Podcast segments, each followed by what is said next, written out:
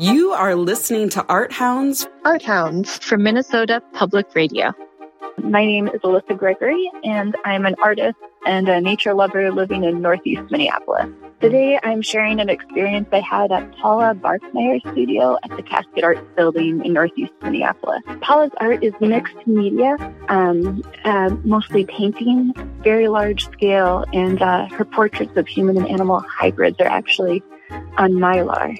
Well, the moment I entered her studio, I was just instantly transported by her large scale portraits. They have these really delicate, sinuous lines that weave between human and animal features and like these abstract space and vegetal forms. It really reminded me of my childhood. Um, I grew up in the northern suburbs of St. Paul and loved playing in the wetlands behind my house. Um, the work, her work really captures the imagination of a child at the time when it wasn't immediately obvious how human and animals are really that different. Uh, you can view Paula Barkmeyer's art at paulabarkmeyerart.com. You can see these animal portraits and uh, other paintings that she's created. I am Shannon Toohey. So I am a local theater director, playwright, and actor, and then I'm also a visual artist, mainly focusing on fiber arts uh, via embroidery. Zeppo, which is a Led Zeppelin cover band, is playing this week, and I am super pumped for that event.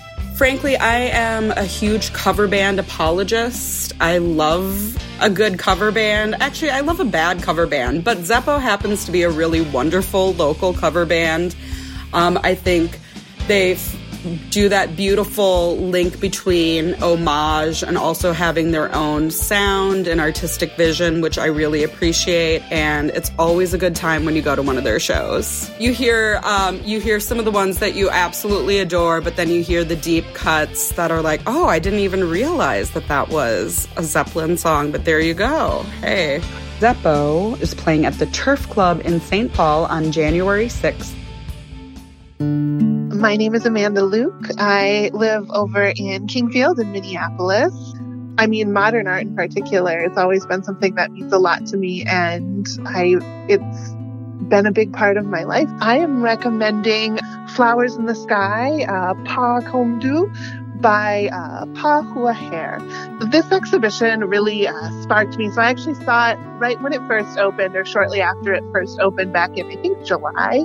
And I just remember it being so raw and entrancing and just beautiful. It really explored kind of a unique perspective on the American dream.